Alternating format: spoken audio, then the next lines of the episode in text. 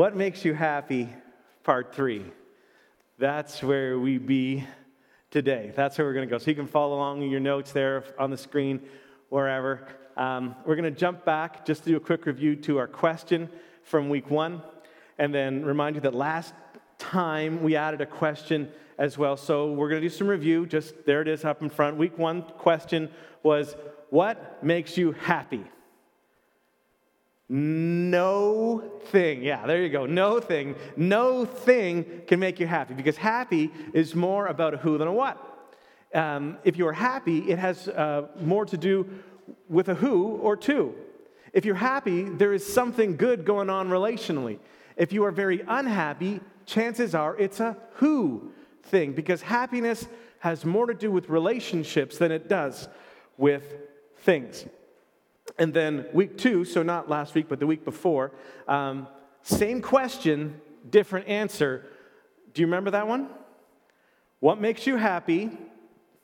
Sowing. Not no thing, but sowing. So if you missed last week or that doesn't sound like uh, this makes any sense at all, go back and listen to the podcast and you can catch up there on week two. Um, and if you did, if you, if you have heard it, if you've already listened, hopefully it makes a little bit more sense to you because week two we looked at what Jesus said about happiness and how to live in a way that we can bring about happiness in our lives. And he revealed it, it, these things that are layered and, and rich and, and, and intricate in how we live that would release happiness. And so, even if you don't believe in Jesus or you don't want to be all churchy, you should listen to the wisdom that was released there, that Jesus taught us. He, he taught us something important. Whether or not you believe Jesus is important, what he said is wise. So, we're going to um, have the opportunity to, uh, to learn it eventually. Um, and, and, then say, Oh, I'm, so glad that I've learned it. Or we're going to be caught and say, I'm never going to catch up with that. And, and, then when it does come to you, you're going to go, I, I, I just, I wish I had seen that um, earlier, this thing that Jesus had revealed that happiness is an outcome. Um, you sow and you reap your way into happiness, just as many of us have sown and reaped our way into unhappiness. What we learn is that happiness is not immediately accessible. You cannot simply leave here today and be happy. And there, there, there's no sermon, and there's no book, there's no drug, there's no thing you can buy, there's no cream that you can spread on, there's, there's no uh, conference that you can attend, there's no YouTube DIY video, there's no TED talk that will plop you suddenly into happiness. Happiness is an outcome of sowing and reaping, sowing and reaping, which means no matter how unhappy you are today, there is hope for you. And for those of you who are happy, you have to keep sowing in the right direction because if you start sowing in the wrong direction, you're going to wake up one day and wonder, hey, what happened? What, what, what's gone wrong? How come this is different? And you're going to begin to look around in your immediate vicinity and you're going to think to myself, you know what I need to do? I need to be happy with a new thing. And, I, I, I, need a thing, and I need, I need a new drug, I need a new car, I need a new person, I need a new something so that I can be happy again. And Jesus says, wait, wait, wait, wait. You should be smarter than that.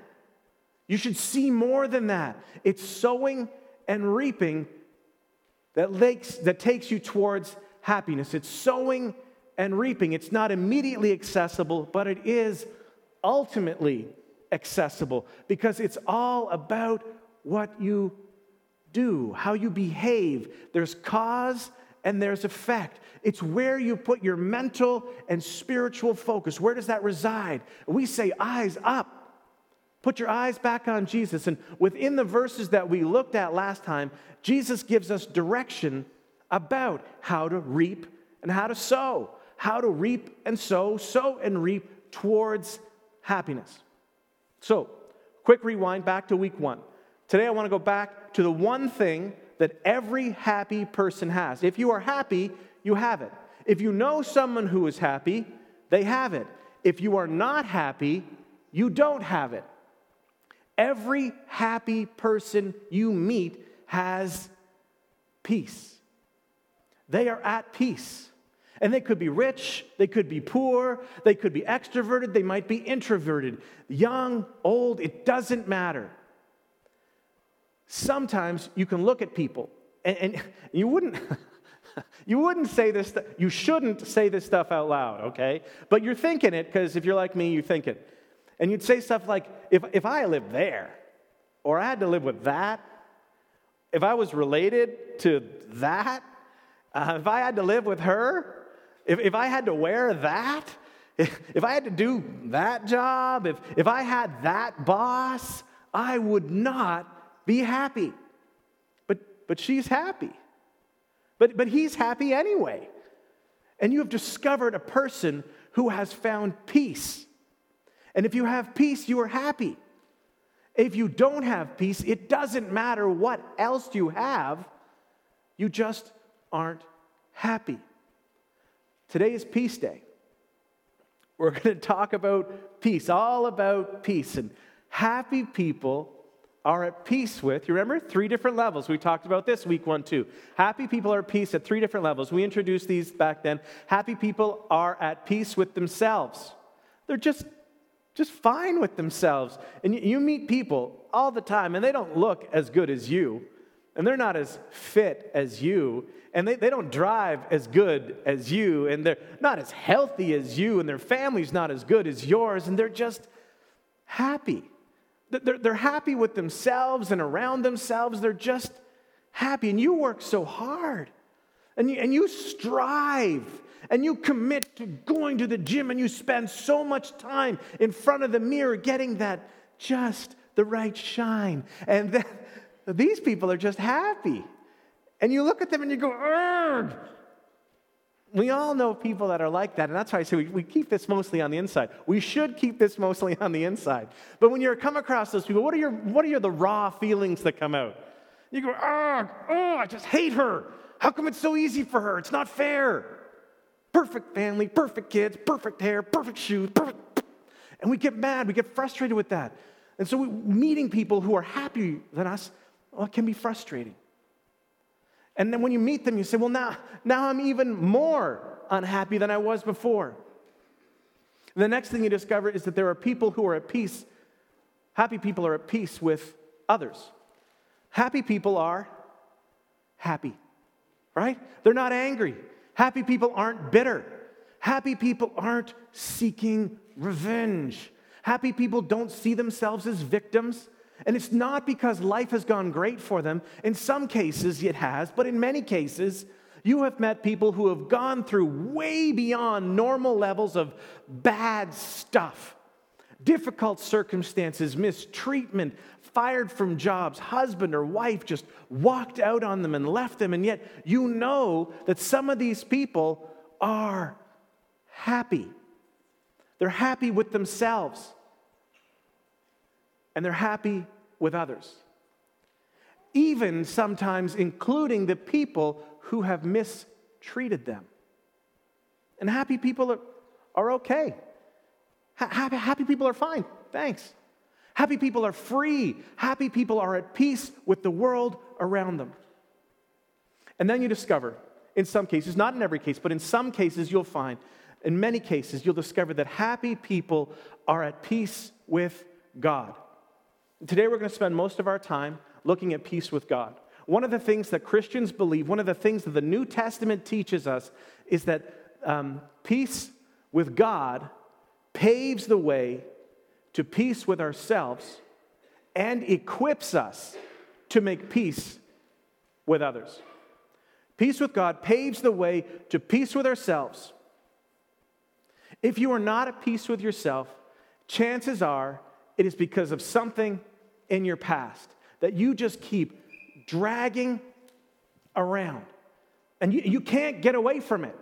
You can't get free from it. And, and you turn around and there it is. It's just there and it's everywhere you go. That thing, that feeling, that way, it's just there because you have not found peace with your past. And you don't have peace with you. But when you make peace with God, God paves the way and God creates the way for you to find peace with yourself. When you come to realize that the God who created you has forgiven you, you realize that you lose the right to not forgive yourself. When you come to grips with the fact that the God who made you, who created you, no longer holds your past against you, you can find the freedom to quit holding your past against you. And you find peace with yourself. The big idea of the New Testament is that peace with God equips us to make peace with other people because the driving behavioral ethic is just golden, right? Golden. Do unto others as your heavenly Father through Christ has done unto you. And as Christians, we are required to forgive because we have been forgiven. And those of us who will make peace with God through Christ, we understand that it's now our obligation to figure out somehow how to treat people the way our Heavenly Father treats us. And peace with God equips us to make peace with other people. Peace with God, frankly, is an enormous idea, and it impacts so much of your life that you, I'm sure you haven't spent the time to think about it. The way that you view yourself, and it, it leads to the way that you treat other people. So when you say peace with God, the assumption is that there must be some sort of conflict with God. If you're going to make peace with somebody, obviously there is something to make peace about. So, whether you recognize it or not, Jesus taught, whether you like Jesus or not, this is still true. Jesus taught, and the New Testament teaches that there is a conflict, and it happens on two levels. There is, first of all, sin, and then there is your sin, right? There is sin, and then there is your sin. And whether you sense your conflict with God right now or not, the reason that we have conflict with God at the macro level is because of sin. And then there's the specific issue of your sin. And the best way to understand the big general idea of sin is it's not your behavior, but, but, but sin in general is to think about the nation in which you were born. This will be different for some of us, but I was born in Canada. I am a Canadian citizen, and frankly, it's not fair. I didn't get to choose the nation in which I was born. It's not fair, but it's true. Something can be absolutely unfair and true at the same time. Many, many things are not, are, are, are not fair, but they're true at the same time. So I was born a Canadian citizen. I had no choice in the matter. It's really not fair. It comes, though, with all the benefits of being a Canadian citizen, but it also comes with all the consequences of being a Canadian citizen. Again, it's not fair because I didn't get to choose it, but it's absolutely true. I'm a citizen of Canada, and one of the consequences is that I can speak English, at least in my opinion, fluently, and franglais marginally. Franglais? The, all right, tough crowd. Uh, now, the New Testament teaches, and uh, your experience is going to bear witness to this as well, that you were born in the nation of sin. You are by birth a sinner. And if you have any doubt about that, just ask to the people who are around you, the people that are close to you, the people that know you best, and they are going to come to you and say, Oh man, I don't even need to see your passport. I know you are definitely from the kingdom of sin. That language that you speak, it's your first language and it comes natural to you. It is sin language. You've got it down. So, at this macro level up here, it goes beyond our personal behavior, right? The New Testament teaches that we are by nature sinners. And there was a really brilliant, well known first century theologian um, by the name of Paul. And he kind of unleashes this on us. He likes to explain things. And so in Romans chapter 5, he starts uh, uh, in a letter that he's writing there. He says, Therefore, just as sin entered the world through one man, sin is here. How did it get here? The first man. One man one man introduced sin into the world. It was not something that God created. God created humanity, and humanity introduced sin into the world. And death through sin. So wherever there is sin, there is death. Some of you have killed a relationship. Some of you have killed a career. Some of you are killing your relationship with your parents. Some of you are killing your relationship with your kids. Some of you are killing your relationship with your parents, uh, with the, with the people that you work with. Wherever there is sin, there is death. And the New Testament explains something that, that we come across every single day. Sin came into the world, death was right on the heels of sin. So wherever sin shows up in your, li- in your life, something dies. For some of you, that's why you can't get along with yourself. You look fine from the outside, but inside there's torment because your sin is killing and it has killed your relationship with you. Your sin has killed your self esteem. Your sin has killed your ability to make wise decisions. And in this way, death came to all people. So the, the New Testament uh, teaches that when we think um, about not being at peace with God, the first problem is that we were born in the wrong country. Unfair, but true. And you've probably seen this image before. It comes up a lot in Christian kind of circles. There are two pieces of land, one on the left and one on the right, divided by a chasm or a canyon. There's a big space in the middle. And we are on the left. I'm going to use your left. And God is on the right, on the other side of the great abyss that's right here. And there's this gap gap right here, and we are separated.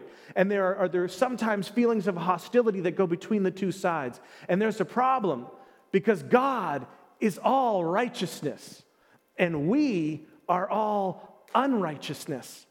We are born in this country separated from God.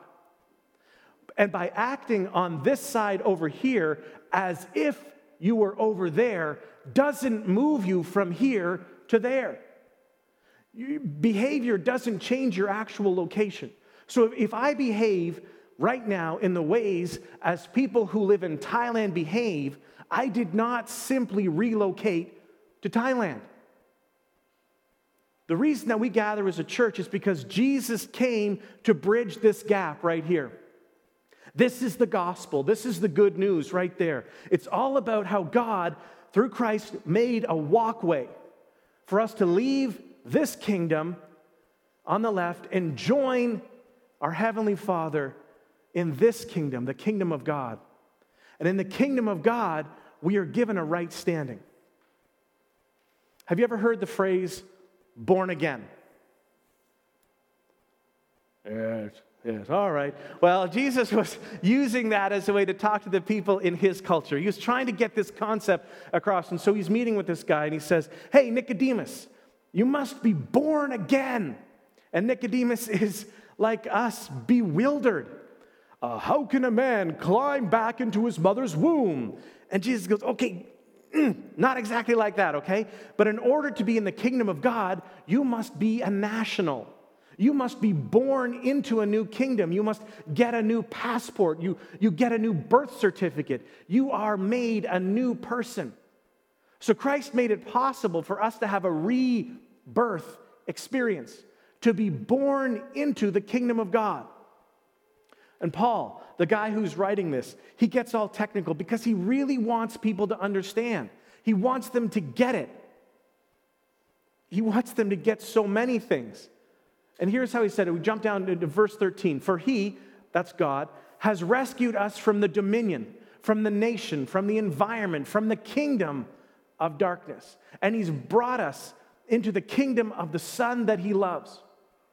And Paul says um, this image of God on one side and in one nation, and you on the other side in another nation, that's exactly right. Through Christ, God wants to rescue you from this nation of darkness and sin, and He wants to place you in this nation, the kingdom of righteousness and light, the kingdom of God. But He doesn't want to do that through your behavior. but through something God has offered to you through Christ. So in Romans, he spells it out for us. He goes, Therefore, since we, and we right here, just so you know, isn't about a you and me we. This is a different we. It's a we that's a bunch of first century Christians living in Rome. And Paul doesn't even know all of them. Paul is writing a letter to some friends who are going to share it with a larger group of people that Paul has never met. He doesn't know them. But he says, Here's what I know about you anyway. Here's what I know about us anyway. This is not about changing a behavior. This is about being born again into the kingdom of God. It's not going to be based on decisions that you make, eh, other than, except for, allowing God to birth you into his new kingdom. You did not behave your way into your original nation of sin, and you do not behave your way into the new kingdom of God. It's not about your behavior. Therefore, since we have been justified, which means declared just, it's not about actions and it's not about our feelings. You know, because honestly, I don't really feel all that justified today. I just feel kind of normal. It is by definition a declaration by God, justified. God looks as you just as if you had never sinned. We have been justified through faith, and now we have peace with God. How did I get peace with God? Because God declared you just through our really good works, through, through our trying harder and harder. No, it's nothing like that. That's why Paul can write to these people, strangers, people he doesn't know. When he doesn't know what they do, he doesn't know how they live, he doesn't know how they behave, and he can say, "We." And now this we can include us in the we. We be part of the we. We have peace with God through our Lord Jesus Christ, through whom we have gained access.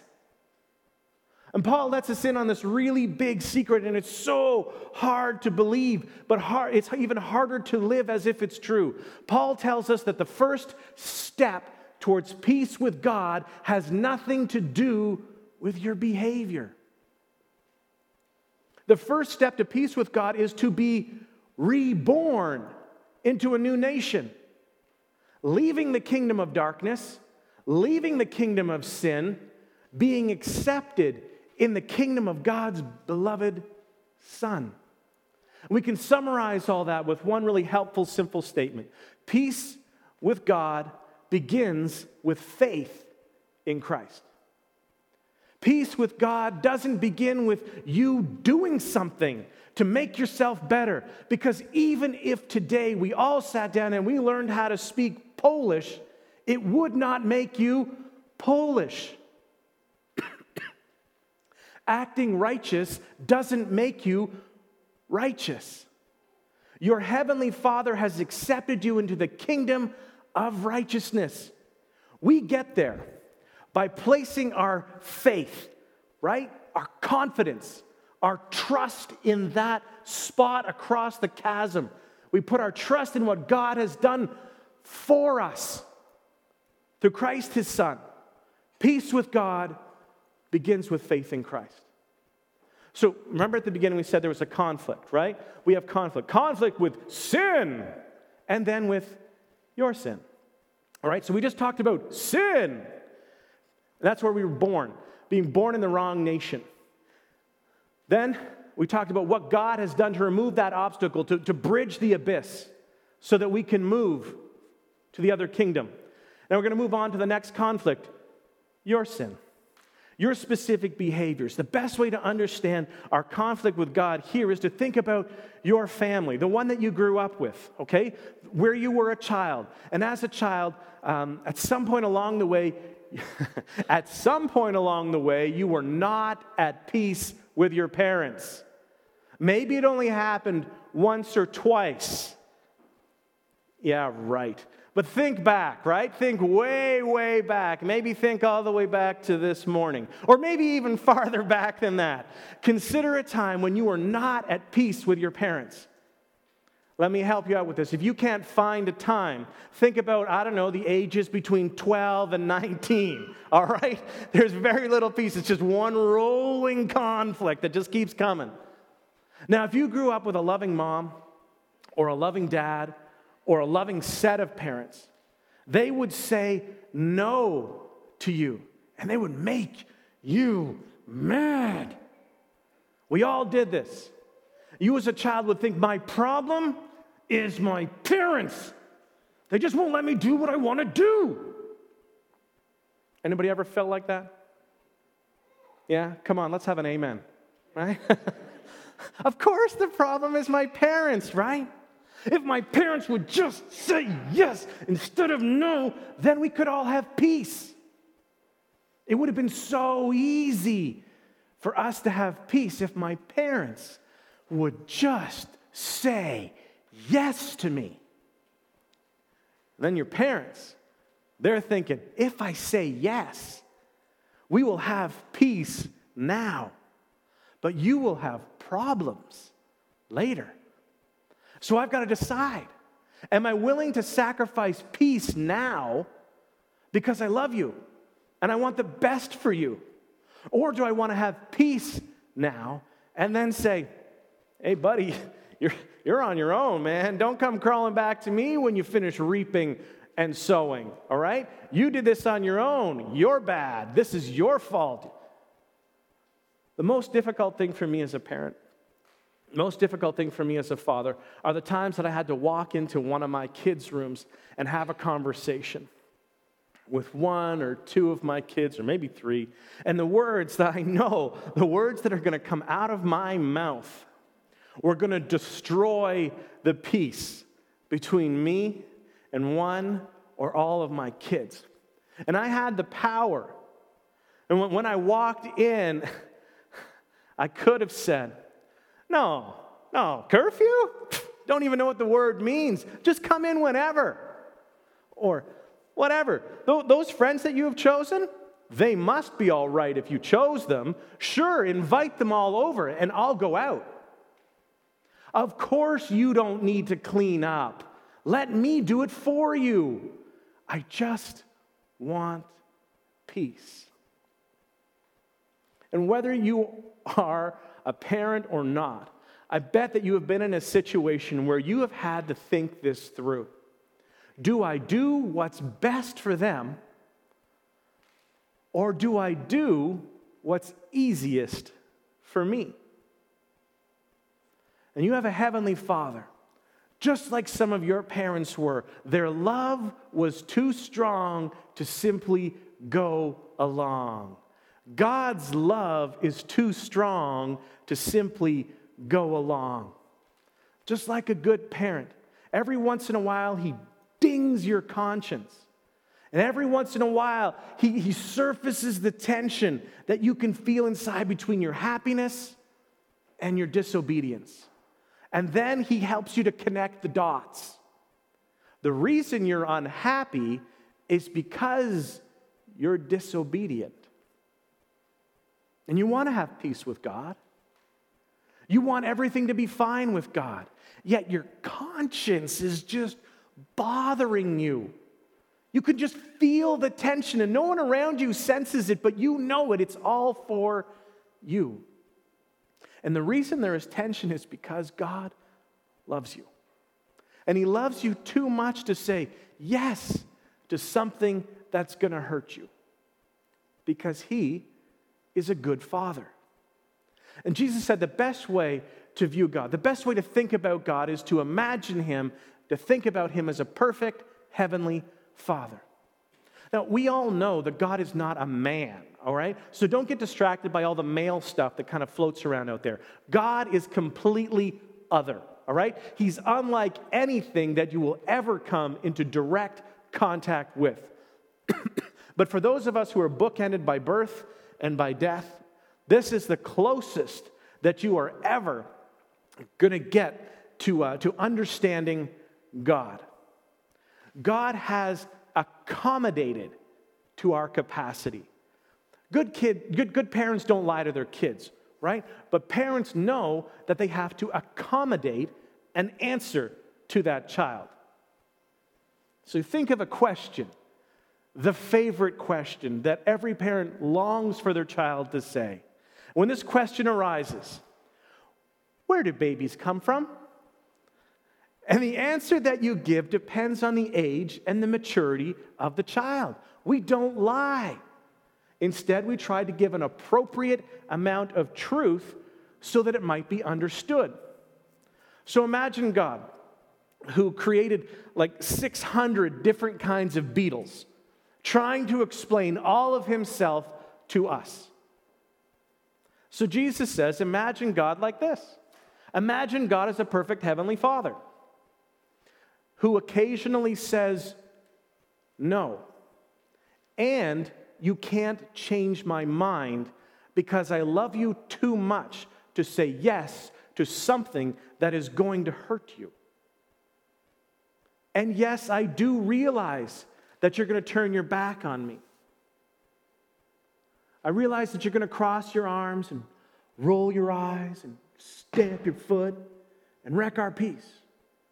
But like a good heavenly father, I will not turn my back on you. And I will not cross my arms at you because the moment you turn around, we will have peace. And I want peace with you. Think of the price I had to pay to have peace with you. I sent my son to die for your sins before you were even born.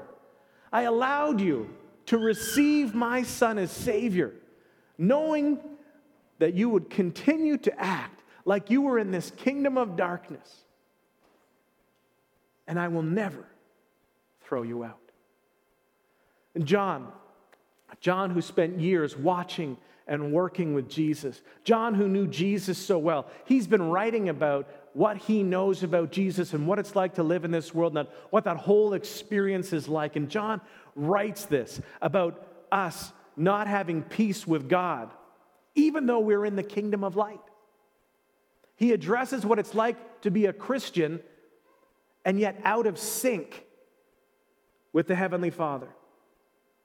1 John chapter 1 verse 6 he says, "If we claim to have fellowship." Now, fellowship, right? It's not a word that we use a lot.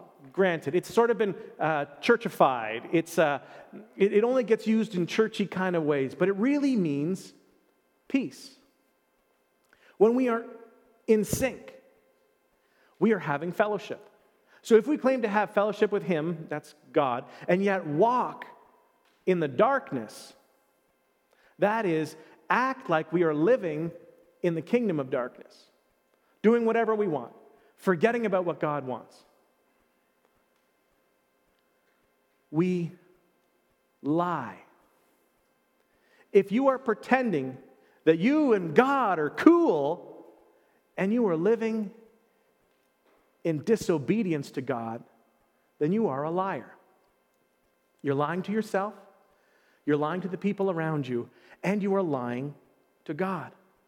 And God wants you to be in fellowship with Him because you can't have peace with God, you can't have fellowship with God and ignore what God says. And then to do not live out the truth. We, we have to live it out. It can't live in our minds. We need to put it into practice. It must be in our hands and our feet. We need to obey. We need to apply what we have learned and not comment on what we learn, not like and share what we have learned, but to apply it. Don't kid yourself, okay? You, you, you come to church and you, you know the songs and you, you come here regularly and you, maybe you give money and you've got a nice Bible and you've got YouVersion on your phone and you are knocking off reading plans all the time. These are good things. But if you know in your heart that God wants A and you just don't do it, or if you know in your heart that God wants B and you say, man, I just don't have time for that. Or if you know, in your heart that God wants C and you say, that's frankly kind of embarrassing. If you know in your heart that there is a tension between you and your heavenly Father, John says, come on. I walked and I talked with Jesus. I was right there. I was with him. I saw what it was like. Don't kid yourself. You are not in fellowship with God. You're wasting your time. There is not peace with God. And, and the problem isn't God's, it's yours. And your Heavenly Father says, Come on, I want there to be peace, but, but I love you too much to just say, Yeah, whatever. I want there to be trust.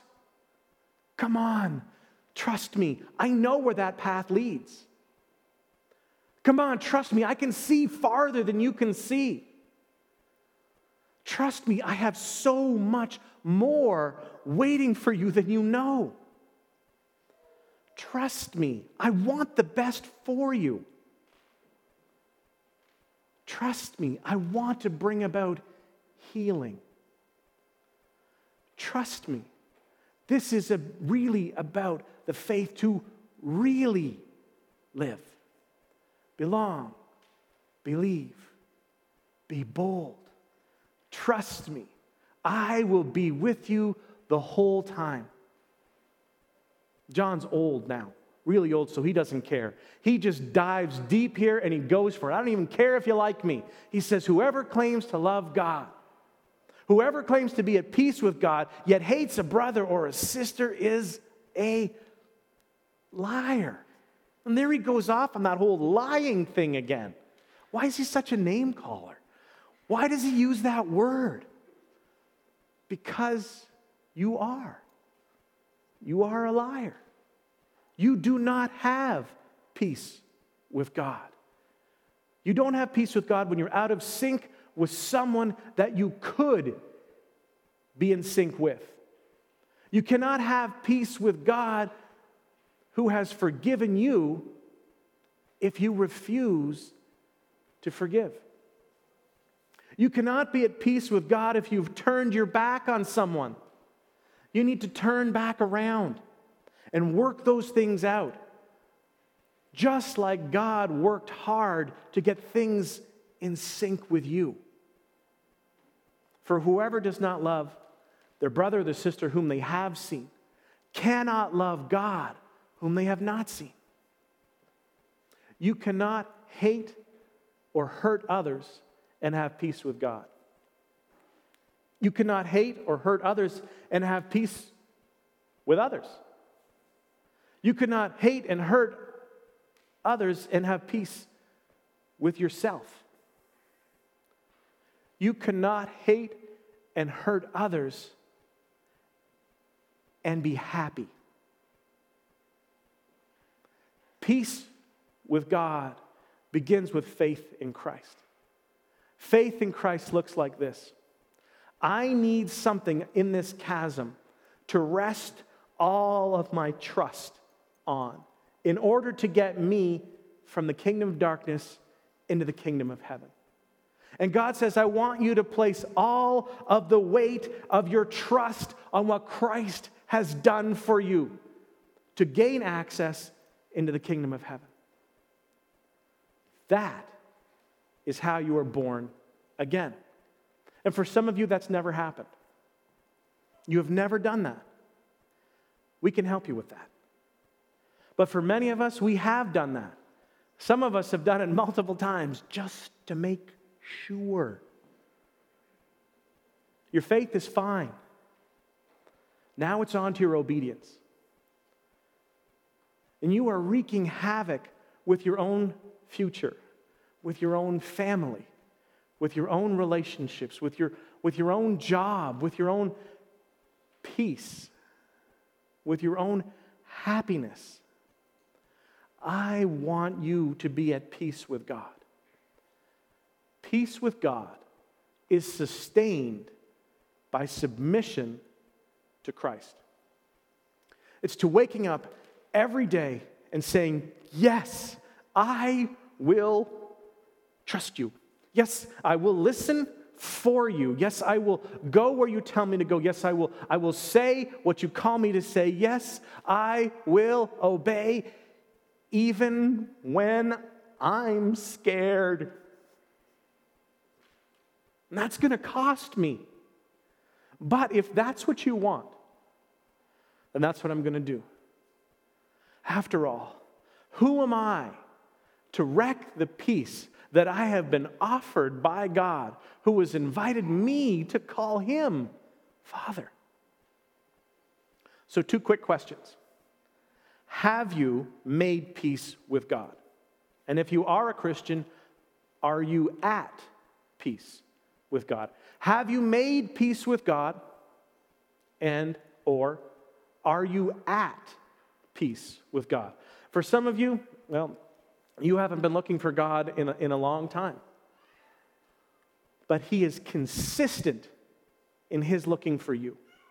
He hasn't turned His back on you. He is waiting for you. God wants fellowship, He wants to be in sync with you. He wants you to have a clear conscience. He wants you to deal with your guilt and, and with your shame and to, and to leave it behind and to move on. He wants you to be able to come to church and not worry about who might be here. He wants you to be at peace with Him. That is what He is inviting you into. So, why would you refuse God's offer of peace? Think about that. What is worth refusing God's offer of peace? What is keeping you from peace with God right now?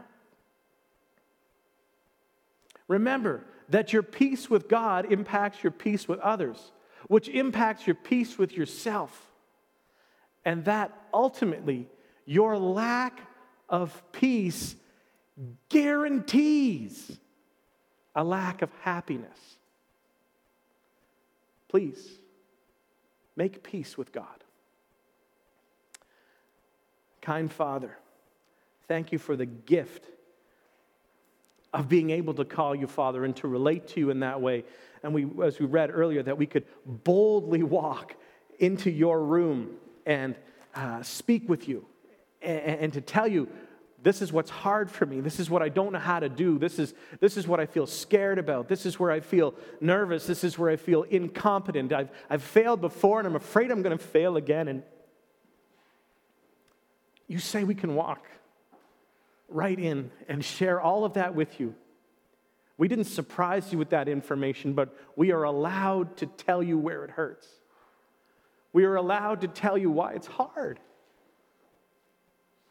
And in that place, you've promised us again that you will never leave us and you will never forsake us. You will be with us throughout the entire ordeal, the entire process of trying to deal with the things that we have to deal with.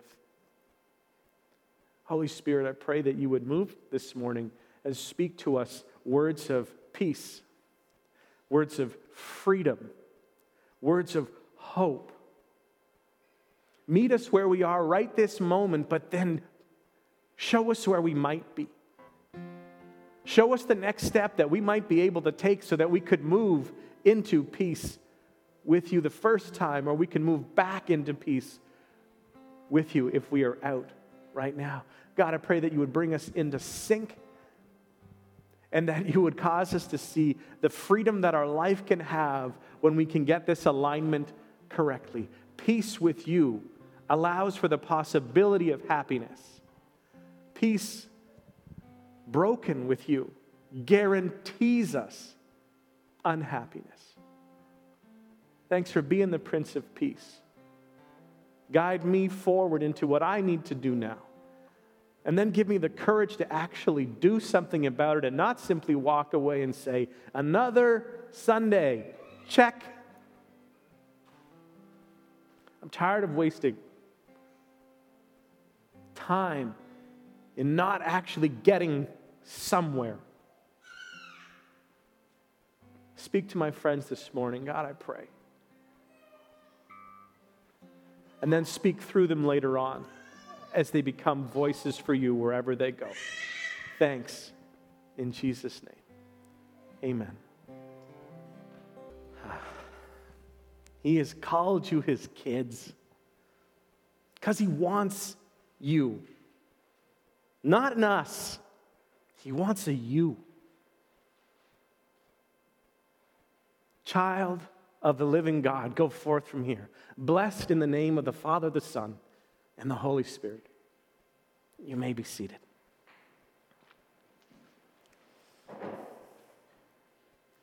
Don't argue with God today. If He's speaking, listen and then respond. Don't, don't just walk away. Sometimes those moments are special for you. Don't waste them. But as you go, know that uh, this wasn't just for you because you are being sent. And as you go, remember that wherever you go, we are Christ centered and we are spirit empowered and we are mission focused. The mission for everyone, everywhere, all the time. Go be the church somewhere good.